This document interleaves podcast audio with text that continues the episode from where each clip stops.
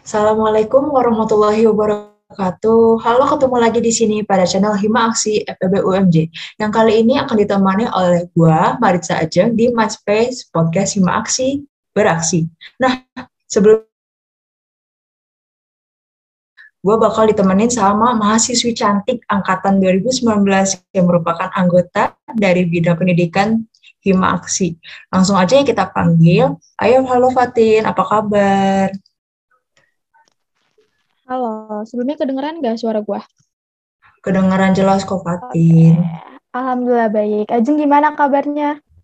Alhamdulillah baik juga. Terima kasih ya Fatin udah menyempatkan waktu nih buat datang dan ngobrol bareng di sini. Terus uh, jadi nih aku kemarin dengar kalau misalnya Litbang tuh mau angkat topik yang menurut aku tuh menarik banget yaitu uh, quarter life crisis nih. Nah, Uh, Fatin boleh dong sharing cerita-cerita gini uh, quarter life crisis ini sebetulnya apa sih? Uh, sebelumnya uh, disclaimer dulu ya teman-teman uh, kalau misalkan kita di sini cuma bagi ilmu mengenai quarter life crisis itu sendiri dan juga uh, ngebagi pengalaman gue sendiri. Nah, quarter life crisis itu adalah periode saat seseorang berusia 20 sampai 30 tahun merasa tidak memiliki arah, khawatir, bingung, dan galau atas ketidakpastian kehidupannya di masa mendatang. Mendatang, uh, sorry, uh, umumnya kekhawatiran ini meliputi masalah relasi, percintaan, karir, dan kehidupan normal. Uh, maaf, dan kehidupan sosial. Oh gitu ya. Jadi uh, KLC ini tuh kayak fase kehidupan tuh kayak di mana kita tuh sedang mencari jati diri gitu sama menentukan masa depan kita tuh mau gimana sih gitu ya, Fatin. Iya benar banget. KLC ini adalah hal yang normal terjadi. Tapi uh, jika seseorang kesulitan mengatasi KLC ini sendiri uh, dapat menyebabkan gangguan berkelanjutan seperti depresi. Bisa sampai depresi juga gitu. Agak parah juga ya. Terus kalau misalnya parah gini nih, gimana ya cara kita bisa identifikasinya gitu? Ada nggak kayak semacam gejala-gejala gitu yang menandakan kalau kita tuh udah masuk fase quarter life crisis ini gitu loh? Pastinya ada gejala-gejalanya. Nah, gejala-gejalanya itu ada uh, khawatir, bingung, sedih, uh, marah atau mood swing, terus ada overthinking juga, terus merasa terjebak dalam situasi yang tidak disuka. Terus juga sulit uh, membuat keputusan ketika dihadapkan dalam beberapa pilihan uh, kurang motivasi juga dalam menjalani aktivitas sehari-hari, terus juga sering merasa tertinggal dari orang lain, terus juga mulai meragukan kemampuan dari diri sendiri.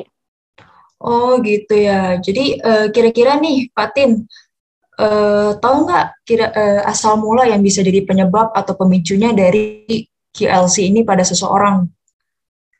Nah, uh, dari yang gue baca-baca juga ya, nah penyebab QLC ini juga biasanya karena uh, kita sendiri itu uh, menghadapi situasi atau kondisi sebagai orang dewasa untuk pertama kalinya nih seperti susah cari kerja atau jenjang karir yang stuck di situ-situ aja, terus juga kebingungan identitas diri, adanya tekanan dari lingkungan sekitar, terus juga ketidakamanan terhadap masa depan, terus juga pertama kali menjalani hidup mandiri, uh, kayak ngerasa nggak ada yang peduli atau, dan ngerasa kesepian gitu.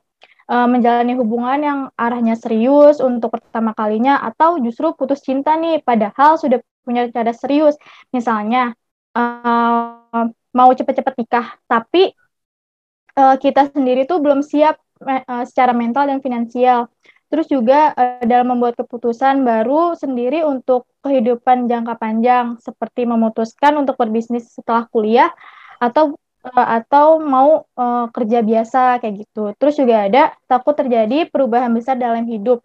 Uh, tapi uh, kita tuh nggak tahu harus kayak gimana ke depannya.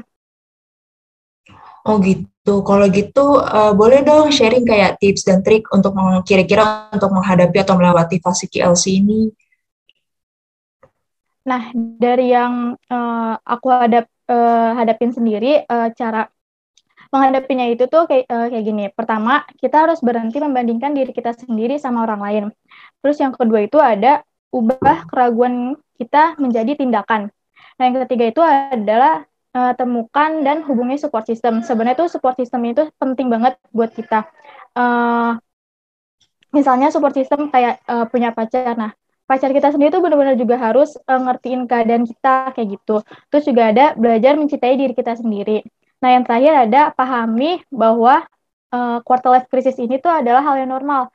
Misalkan kita ngerasa uh, sudah sangat mengganggu, baik uh, baiknya kita segera menghubungi menghubungi orang yang lebih profesional. Hmm, gitu. Berarti emang untuk melewati fase Chelsea ini nggak bisa disantain ya. Kita tuh berarti perlu juga minta tolong orang sekitar atau yang apa bantuan profesional gitu kalau untuk menghadapinya. Kira-kira dari Fatin sendiri nih, ada tambahan sedikit nggak yang bisa disampaikan untuk teman-teman? Mungkin ada semacam pesan-pesan, pantun, atau quotes mungkin?